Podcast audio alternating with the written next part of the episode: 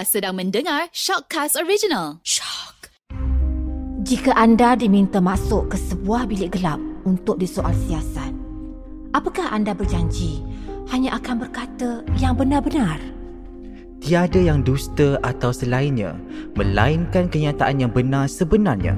Mungkin ia pahit untuk ditelan, pedih untuk dikenal. Mengadaptasi konsep dark room atau bilik gelap siri Shock Confession Bilik Gelap menggali dan membongkar kisah-kisah inspirasi rakyat Malaysia yang penuh tangis dan tawa. Di dalam bilik gelap ini, perca-perca kenangan manis, pahit, sedih, marah dan kecewa, malah kesesalan dan harapan dalam memburu piala kehidupan diluahkan secara telus dan jujur. Inilah Confession Bilik Gelap. Hai Assalamualaikum dan bertemu kita kembali dalam Short Confession Bilik Gelap bersama saya Kimi Ansyari. Terima kasih kerana sudi setia mendengar podcast ini daripada episod pertama sampailah hari ini dah episod ke-63. Ya, seperti biasa podcast ini adalah archive kehidupan. Kita akan kumpulkan cerita-cerita inspirasi daripada insan-insan terpilih, wira dan wirawati kehidupan yang melalui fasa kehidupan yang berbeza. Dan kalau kita ingat balik pada episod 16, kita bawa masuk adik dia dalam bilik gelap ni. Dan hari ini, saya bersepakat untuk membawa kakaknya pula ke dalam bilik gelap ni. Dan tanpa membuang masa, saya ingin menjemput Syafika Melvin untuk bersama dengan saya dalam bilik gelap ni. Terima kasih Syafika atau saya biasa panggil Kalung sudi bersama dengan saya dalam bilik gelap ini. Hai, Assalamualaikum Kimi. Assalamualaikum semua. Terima kasih juga sudi jemput Kak Long. Hmm, dari bidang pengacaraan terjun ke dalam bidang bisnes. Dan Kak Long saya yakin lalui fasa yang ya sangat sukar dan lalui juga fasa yang penuh bahagia dalam kehidupan Kak Long sendiri. Dan sebelum kita pergi lebih jauh Kak Long, boleh tak minta Kak Long kenalkan diri Kak Long pada semua pendengar Short Confession Bilik Gelap? Okay, yelah masa tu tahun 2009 Nama saya Syafika Melvin Atau kebanyakannya diorang panggil Kak Long lah. So saya uh, berumur 32 tahun tahun ni. Masa tahun 2009 uh, Kak Long pernah masuk program Reality Gadis Melayu TV9 Dah lama dah 11 tahun lepas dah cerita ni. And then selepas itu uh, Kak Long merupakan ibu tunggal Kepada dua orang anak Sepasang lelaki perempuan Alhamdulillah. Dan Kak Long juga merupakan salah seorang founder untuk satu brand kosmetik kekasih bersama-sama dengan adik-beradik Kak Long. Uh, itulah sedikit lah pasal Kak Long. hmm, bila kita dengar nama Melvin ya di di hujung nama Shatila Melvin, Shafika Melvin dan mungkin nama-nama Melvin yang ni maaf kalau saya tidak sebut nama di sini dan hmm, seperti mana Kak Long dibesarkan adakah datang daripada keluarga yang kaya raya? Ya kita dengan nama macam orang cakap dia mesti anak orang kaya ni kan nama macam nama Mak Saleh kan? Dan boleh tak Kak Long ceritakan sikit macam mana perjalanan Kak Long awalnya dalam kehidupan Kak Long? Macam mana Kak Long membesar Okay, nama Melvin tu memang uh, nama kontroversi sebenarnya. Ramai orang ingat macam Melvin ni apa, uh, mix apa, Mak Saleh ke apa kan? Uh, dan ramai juga ingat kita ni macam uh, sesaja pakai nama Melvin kan? Tapi sebenarnya nama Melvin tu memang betul-betul daripada ayah kita orang. Dia sebenarnya bukan Islam mula-mula, dia convert. So, dia Eurasian dengan Japanese. So, nama sebenar dia adalah Joseph Melvin. And then mak pula Melayu lah. So ada mix sikit lah kat situ. That's why kami menggunakan nama Melvin. Sebab bila kita guna nama Melvin tu macam senang sikit lah orang nak ingat kan. So that's why kita pakai je nama tu. And then itulah orang kata nak sasaja guna ke tu. No, memang betul-betul nama Melvin tu daripada nama ayah kita orang. Nama ayah kita orang Amirul Melvin bin Abdullah. That's why kita pakai semua Syatila Melvin, Syafika Melvin, Syifa Melvin. Senang orang nak ingat. Kita orang memang bukan macam orang nampak sekarang lah. Kita bayangkan kita orang lima orang kini. Lima orang semua perempuan. Dan kami ni memang orang kampung. Uh, kami uh, asal daripada Pahit Buntak, uh, siapa orang Pahit Buntak, Pahit Buntak Perak. So, kami membesar dalam keadaan yang sangat sederhana. Beza umur mak dengan ayah 20 tahun. Kimi maksudnya masa mak mak mak kahwin umur 23, masa tu ayah 43. 20 tahun beza umur. Jadi bayangkan uh, kita orang kampung, beza mak ayah pun banyak. Masa tu, masa Kak Lu darjah 6, ayah dah retire dah. Ayah dah pencen dah. Baru, baru darjah 6 ni, baru 12 tahun ayah dah pencen. So maksudnya kami memang hidup sangat-sangat sederhana. Kami duduk pun daripada uh, rumah taman, rumah biasa je. Rumah kos murah orang panggil. Uh, dia orang panggil rumah tu rumah kos murah daripada Taman Semarak dekat Paik Buntak tu dan uh, bila ayah dah pencen tu uh, kami ni uh, buka kedai air tau, kedai minuman dekat kalau ingat taxi corner. Dekat Paik Buntak tu ada satu stesen bas uh, di tepi tu dia ada macam tahu tak macam kalau stesen bas tepi tu dia ada gerai makanan kan. Uh, so salah satu kedai minum kat situ adalah kedai kami. Gerai biasa je Kimi. Gerai biasa je.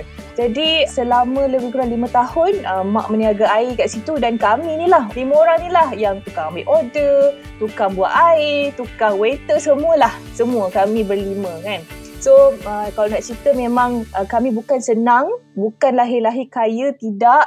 Kami sangat-sangat sederhana bermula daripada bawah sekali jual air. Memang masa tu tak malu lah nak kata macam bila fikir balik Kak Long dan adik-beradik lain bersyukur yang kami berada di tahap itu uh, masa tu. Sebab uh, itu banyak mengajar kami untuk hormat dan juga macam uh, hargai apa yang kita ada sekarang. So daripada kedai air tu lima tahun Masa tu Kak Long uh, study dekat matrikulasi then Kak Long masuk KM. Banyak-banyak tolong kat kedai tu adik-adik Kak Long. Uh, Tilang masa tu tengah Dewi Remaja, tengah berlakon kan. So Shifa, Shifa, Shida, uh, diorang lah memang hari-hari.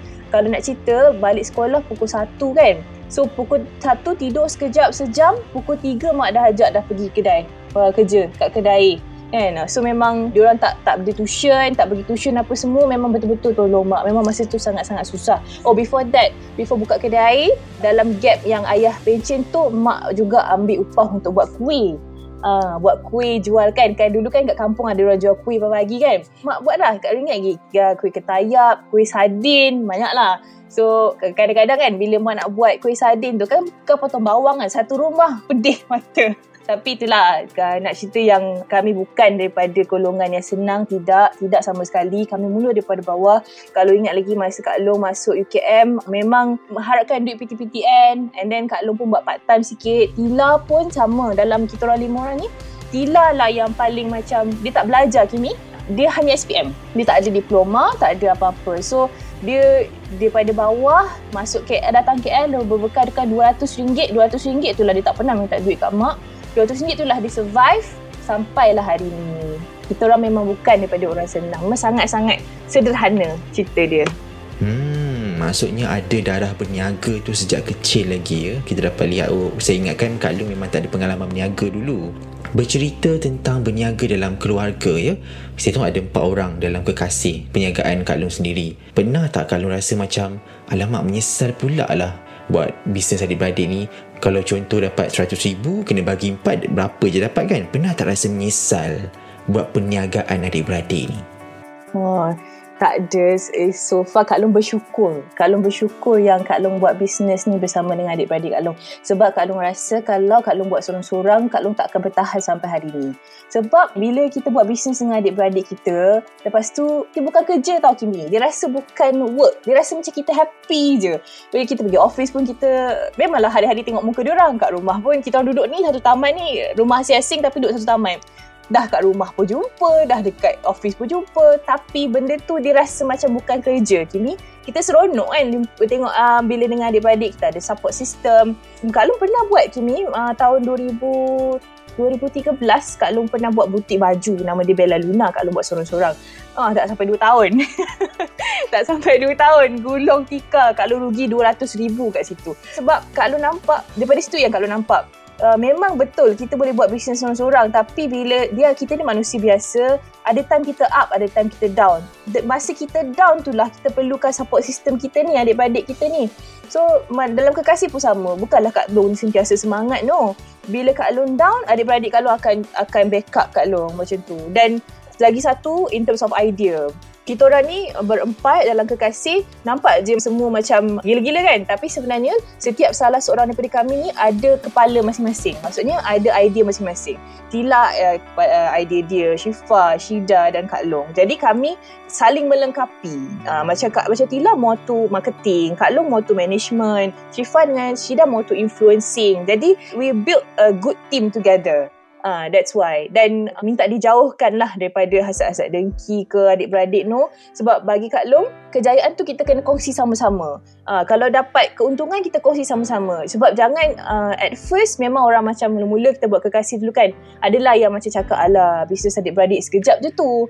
Uh, nanti gulung tikar lah adik-beradik, nanti gaduh apa semua. Alhamdulillah kita masih bertahan sampai hari ini pun disebabkan ukuah adik-beradik tu sendiri. Sebab Kak Long rasa dalam silaturahim tu ada keberkatan dia. Kita jangan terlalu fikir, oh untung ni kalau tak untung kan, eh kalau cuba fikir, nanti kalau uh, untung 100 ribu ni kalau aku bahagi empat, seorang 25 ribu je. Kalau seorang 100 ribu, aku seorang.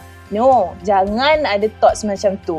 You kena fikir, kalau you tak berempat, you takkan dapat 100 ribu tu. Ha, sebabkan you berempat lah, sebabkan you share rezeki lah, rezeki tu datang kepada you. Kalau you tamak, you seorang-seorang, rezeki tu tak akan sampai pun kepada you.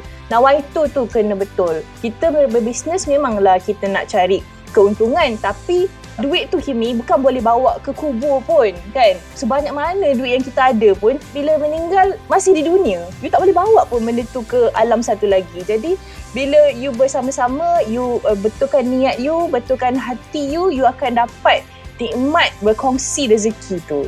Kak Long sekarang berstatus ibu tunggal. Ya, ada dua orang anak.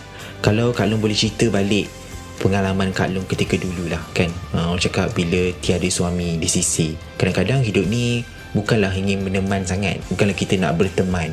Tapi kekuatan kita datang daripada pasangan kita juga. Dan bila pasangan kita tu tiada di sisi. Pernah tak Kak Long rasa sunyi? Dan macam mana Kak Long adaptasikan kehidupan sekarang? Hmm, betul. Macam Kak Long dulu bila kahwin dengan Haru husband kan, semua macam terkejut lah kan. Kak Long sebenarnya kenal dengan dia pun sekejap je, tak sampai setahun kenal terus kahwin kan. Tak adalah bercerita lama-lama no. And dia pun orang kampung Kak, Kak Long juga, orang kawasan situ juga kan. And betul lah, uh, masa mula-mula Kak Long kahwin tu, uh, kehidupan kita berubah lah Kimi. Kita kalau tengok macam, eh kejap-kejap pergi overseas, kejap pergi overseas kan. Kehidupan kita berubah kan. Jadi kita dapat nikmati lah masa tu. Dan masa 2013 yang Kak Long uh, buka butik tu, husband Kak Long lah yang banyak tolong apa semua kan. Yang 200 ribu tu pun duit dia lah. Jadi masa tu, bila bisnes Kak Long tak menjadi, jadi dia selalu cakap. Dia kata Kak Long ingat sampai hari ni dia cakap. Dia selalu bahan Kak Long. Dia kata you kalau you hidup tak ada benda yang mendesak you you tak akan buat dia kata kalau you tak ada benda yang push you you bangun pagi you you hidup you selesa you nak apa semua you dapat you takkan buat benda ni betul-betul. Masa tu Kak Long macam uh, I rasa I boleh lah. I boleh buat I boleh buat. Tapi sekarang bila dah dia dah tak ada barulah Kak Long akui benda tu. Hidup ni kita kena ada benda yang kita ada aim. Kita kena ada aim. Sekarang ni, Kak Long tak ada pilihan. Kita tak ada pilihan. Aku kena buat. I have to stand for my kids. I have to stand for my family. Kan? Jadi, bila ada benda macam ni sekarang, that's why I push to my limit. Dia dah tak ada. Dia dah tak ada dan tak ada, tak, tak ada lagi tempat bergantung. Kak Long memang tak ada pilihan, Kak Long kena buat. Tapi Kak Long agak terkilan lah. Kami semua agak terkilan sebab dia tak dapat tengok kejayaan kami hari ni kan? Uh, masa dulu dia asyik bahan je pasal Kak Long punya butik tu tak jadi tak jadi. Tapi dia sebenarnya kejayaan kekasih hari ni kami sangat-sangat terkilan sebab dia tak nak nampak. Dia tak dah sempat saksikan kan? Dia ni memang rapat dengan adik-adik Kak Long dia macam lebih kurang kita kan lima orang. So dia ni lebih kurang abang sulung lah. Abang sulung abang kandung sebenarnya dia punya tanggungjawab tu macam abang kandung kan? So kerjaan kami hari ini ni memang daripada Kak Long bagi myself sendiri Kak Long mengikut usaha dia Uh, sebelum ni pun dia pun buat bisnes dan Kak Long nampak macam mana kegigihan dia. Kak Long kopi sebenarnya. Walaupun dia dah tak ada kat dunia ni hari ni, tapi Kak Long kopi kegigihan dia, usaha dia, macam mana dia daripada orang kampung. Kini dia pun orang kampung juga. Bapak dia buka kedai runcit dekat Penimbun Tebal. Dia memang berasal betul-betul daripada orang kampung. Macam mana dia daripada orang kampung, dia boleh naik, naik, naik, naik sampailah dia sebelum ni kan selesa. Jadi Kak Long kopi benda tu. Walaupun dia tak ada pada hari ni, tapi Kak Long, kami semua sentiasa yakin yang dia ada dengan kami untuk nampak dan tengok kejayaan kami dan semua ni juga berkat usaha dan juga berkat inspirasi daripada dia juga.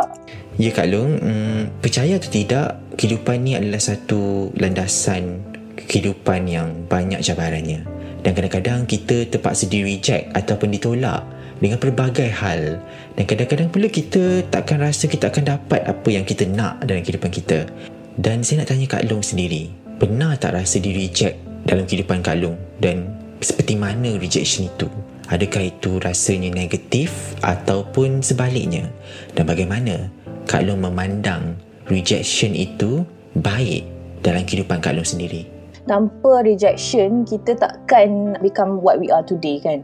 Macam Kak Long sendiri rejection yang paling terbesar yang Kak Long rasa is masa Kak Long buat butik tu lah. Uh, 200 ribu memang it's not a small amount of money kan? So bila kita terima rejection maksudnya rejection ni dalam banyak segi lah. Daripada kita bagi Kak Long sendiri bila Kak Long buat bisnes bisnes bisnes tak jadi That is a kind of rejection. Jadi bila tak jadi, kita ada dua pilihan. Satu sama ada kita nak teruskan ataupun satu lagi kita nak putus asa kan. Tapi bila kita fikir kalau uh, rejection tu berlaku, ada benda yang kita boleh belajar daripada apa yang berlaku. Bila macam Kak Long, bila bila bisnes Kak Long tak jadi dan Kak Long fikir apa benda yang aku buat silap masa tu.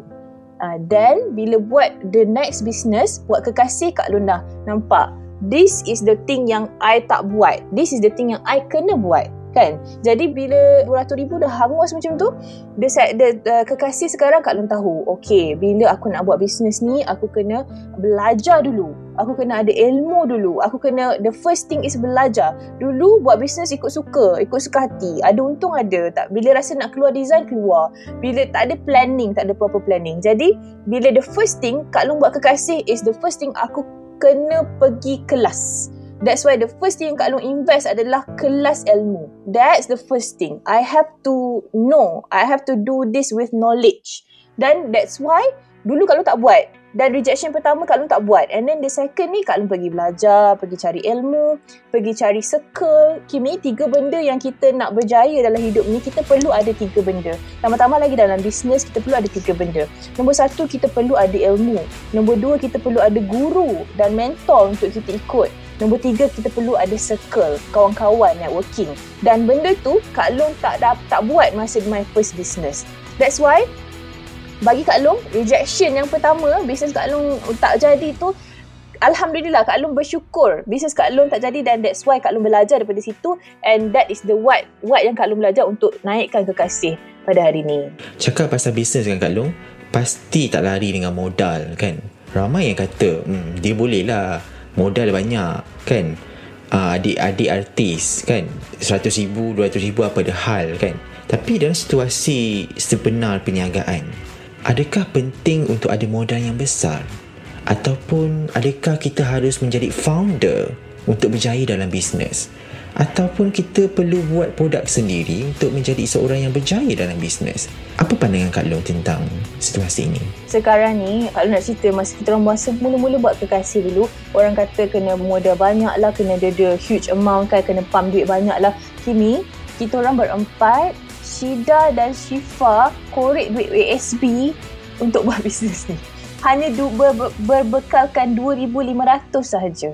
2,500 setiap seorang dan diorang ambil duit ASB diorang untuk start bisnes ni. So, bisnes bukan perlukan duit yang banyak. Tapi, risiko sekarang adalah semua orang nak buat bisnes, semua orang nak jadi founder kini. Itulah masalah dia.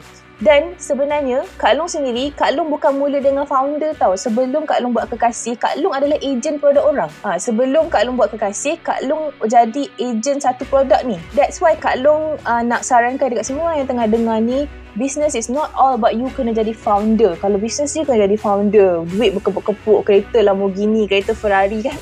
No, jangan percaya. Please, please. This is, I don't know, this is my opinion kalau you tengok orang yang ber, ada berkereta mewah apa semua kan you tak nampak apa yang dilalui before that kan? Uh, sebenarnya bukan senang untuk kita nak sampai tahap tu. Mula daripada bawah. Kak Long sendiri start menjadi ejen orang. Kenapa Kak Long kata kita kena mula daripada bawah? Nombor satu kita tak ada ilmu. Kita tak tahu buat benda ni. Kita tak pernah buat. We don't have experience. Macam mana kalau you terus invest duit you in a huge amount of money dan macam mana kalau benda tu tak jadi dan bermula daripada bawah. Mulalah daripada sekecil-kecil duit. Katalah 100 ke jadi ejen orang dulu. Kalau dulu pun jadi ejen orang. Kenapa kalau jadi ejen orang Kak Long buang ego Kimi. Kita buang aku ada pangkat ke, aku ada gelaran ke, aku siapa, aku somebody. No, I'm nobody. I'm nobody because I don't have knowledge. So I'm nobody. I have to start from zero. Jadi Kak Long mula. Kak Long ingat lagi produk tu harga RM19. Kak Long mula daripada kosong. Zero ringgit. Kak Long tarik orang dulu untuk bersama-sama dengan tim Kak Long daripada situ. Kak Long buat pre-order. So, dia orang bayar Kak Long. So, maksudnya Kak Long tak guna duit Kak Long langsung. Dan bermula dengan ejen kan. So, bila kita mula dengan ejen, kita belajar macam mana nak jual. Dia, bisnes ni, dia ada step by step Kimi. Kita tak boleh terus rekrut orang. Kita sendiri kena belajar dulu. Macam mana aku nak jual produk ni? Ber- berjaya ke aku jual produk ni? kan jadi bila kita dah berjaya jual produk tu kita dah pandai kita dah ada ilmu macam mana nak buat sale then kita invite orang kita invite orang bersama-sama dengan kita build your team.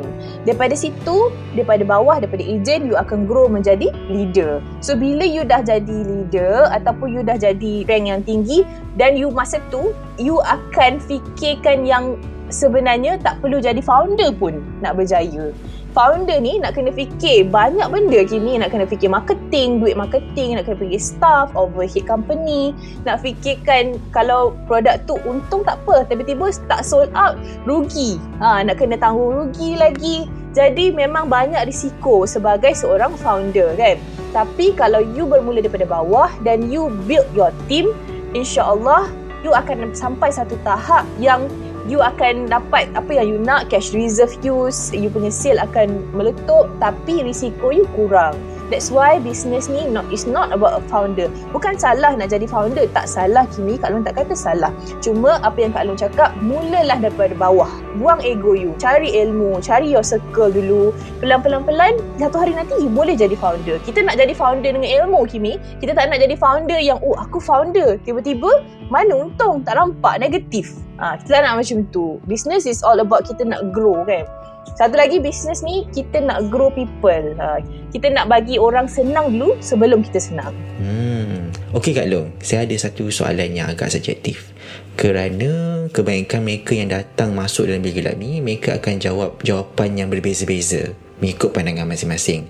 Dan saya nak tanya Kak Long, ada yang menganggap pula kejayaan tak perlukan benda-benda tu semua.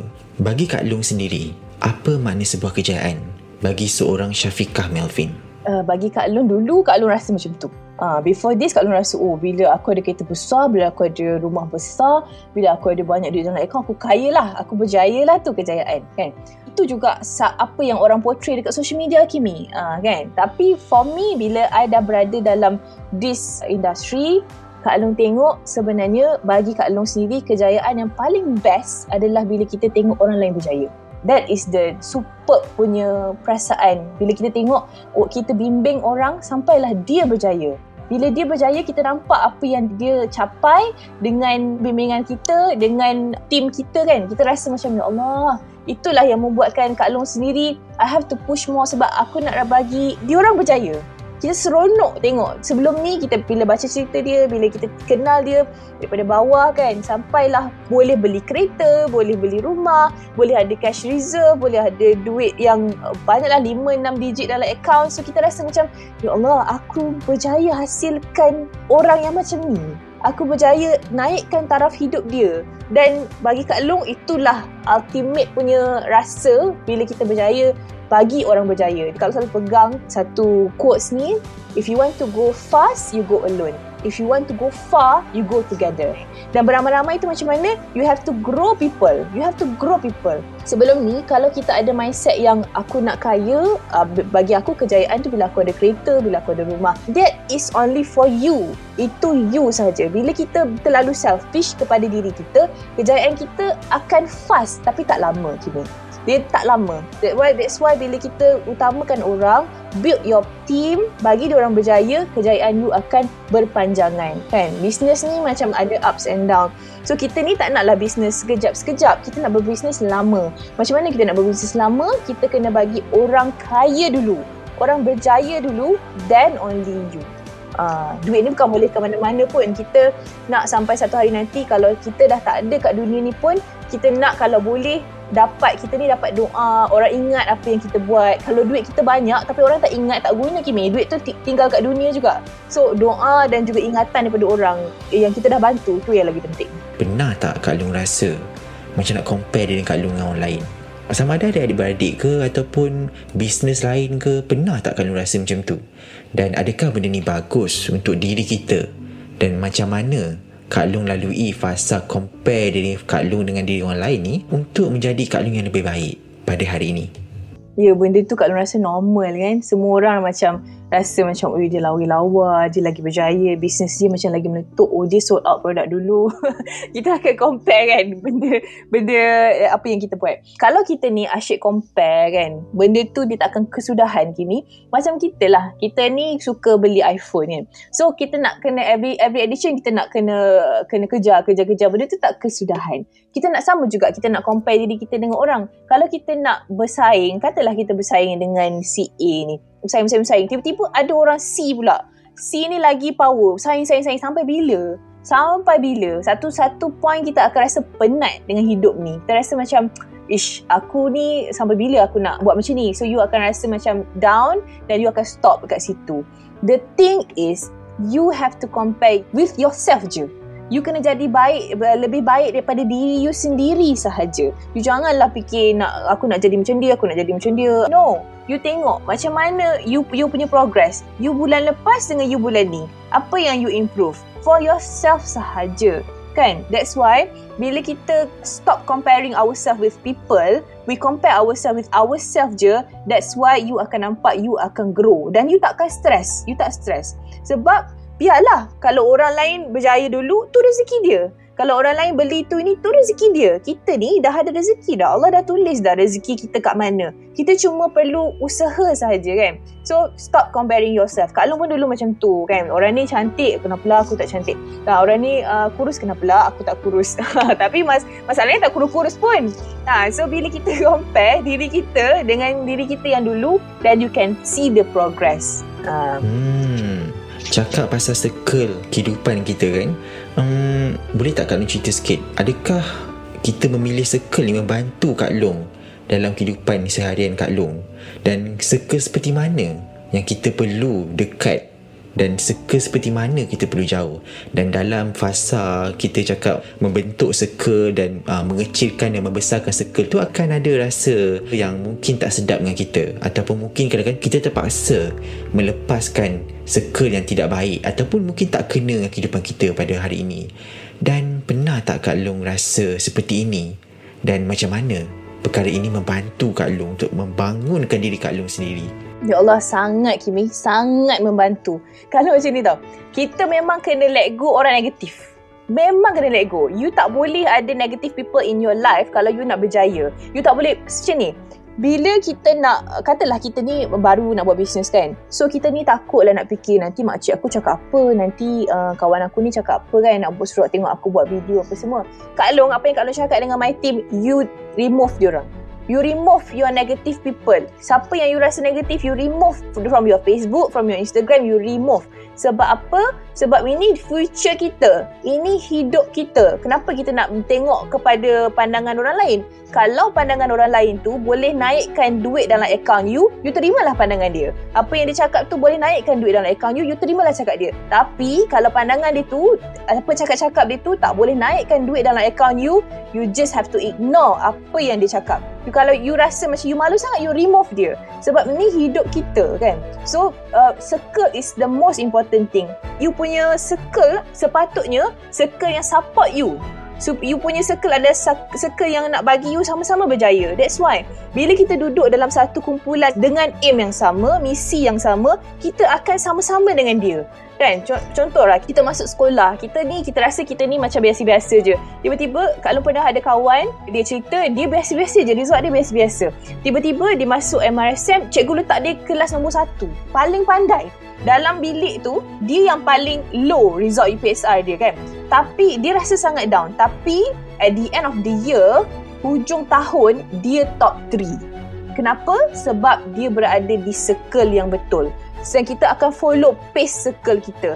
Kelajuan diorang kita akan follow. Mula-mula memang kita rasa macam kita kerdil. Tapi trust me if you dia ada satu kata quote ni if you are the lowest in the room then you are in the right room. Maksudnya if you rasa you ni stupid in that room you are in the right room. Kalau if you think you are the most clever person in the room you are in the wrong room So that's why jangan takut untuk cari circle yang bagus. Circle yang berjaya, orang-orang yang berjaya ni dia very positif Kimi. Dia bukan macam nak downkan kita, nak dengki ke apa. Dia lagi seronok tengok kita berjaya. So find that circle. Find that circle. Jangan rasa kerdil, jangan rasa aku tak layak duduk dalam grup ni. No. If you are in the right circle, if you are in the right network, they will push you and you boleh nampak you punya kejayaan tu akan pergi lebih lagi daripada you duduk dalam dalam circle you. Kita nak tengok circle kita ni betul ke tak? Tengok apa yang dia cakap. Adakah dia bercakap pasal orang atau ataupun dia cakap pasal perkembangan hidup dia. Kalau dia bercakap-cakap pasal orang, you are in the wrong circle. That's why kalau kita nak tahu uh, gaji kita, salary kita, pendapatan kita 5 tahun lagi, you tengok siapa circle you sekarang. Kalau you dalam circle sekarang, you tengok gaji you. Gaji you sama macam diorang. Ha, pendapatan you 5 tahun lagi ditentukan dengan siapa kawan-kawan you sekarang. Pendapatan you sekarang ditentukan oleh siapa kawan you 5 tahun lepas. You tengok, kalau you nak salary pendapatan yang idaman, carilah orang yang berpendapatan macam tu sekarang. That is your salary for the next 5 years. Sangat-sangat penting circle ni. Okey Kak Long, mm-hmm. bilik gelap ni hanya kita berdua, hanya ada satu mic. Mic ni akan rakam apa saja yang Kak Long ceritakan dan mungkin akan dijadikan archive dalam kehidupan kita pada satu hari nanti. Dan oleh kerana bilik gelap ni adalah cerita pasal jatuh bangun kehidupan, saya nak archivekan satu persoalan dan mesej daripada Kak Long sendiri. Tapi kena janji Kak Long kena jawab benda ni dengan jujur dan ikhlas. Kerana satu hari nanti mungkin anak-anak cucu Kak Long ataupun anak-anak cucu saya mendengar ini dan mereka akan lebih mengenali siapa itu Syafiqah Melvin.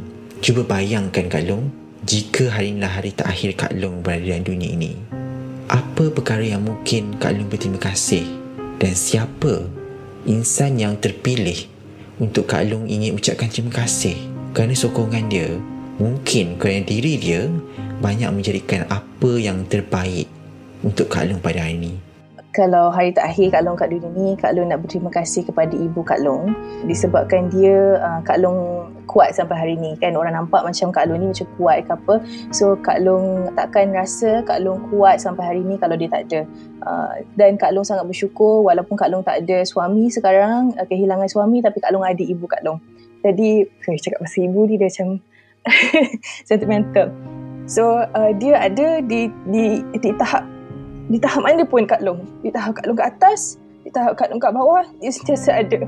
Dan dia juga yang banyak bagi support kepada Kak Long dan juga anak-anak Kak Long kan. So, dia adalah a strong woman yang Kak Long nak sampai uh, tahap semangat Kak Lu macam dia satu hari nanti. Kan? Macam mana dia struggle daripada kita orang kecil dia buat kuih dan dia uh, dia buat kedai. Walaupun dia tak pernah ada basic business ke apa tapi dia terus buat saja sebab dia tahu dia ada tanggungjawab lima orang anak yang dia kena besarkan dan sampai sekarang kalau Kak Long ada masalah ke kalau kita orang ada masalah apa-apa kita orang akan share dengan mak kan dengan ibu. Jadi Kak Long nak satu hari nanti Kak Long jadi macam dia supaya anak-anak Kak Long boleh jadi kuat. Sebab Kak Long kuat hari ni sebab dia. That's why Kak Long nak anak-anak Kak Long kuat disebabkan Kak Long boleh jadi macam ibu Kak Long. Jadi dia adalah orang yang sangat-sangat Kak Long nak berterima kasih sepanjang Kak Long hidup. Dia adalah keramat hidup kami dan juga kejayaan kekasih pada hari ini juga banyak berkat daripada doa ibu kami. Itu dia perkongsian daripada seorang Syafiqah Melvin. Terima kasih kerana sudi menceritakan tentang kehidupan bersama dengan saya. Dan bila gelap ni akan menjadi saksi perbualan kita dan saya ingin mengucapkan sangat berterima kasih kepada semua kepada peminat Kak Long dan juga kepada semua pendengar Short Confession Bilik Gelap kerana Bilik Gelap ini akan menjadikan anda insan yang lebih luar biasa pada masa akan datang dan teruskan berinspirasi bersama Shock Confession Bilik Gelap.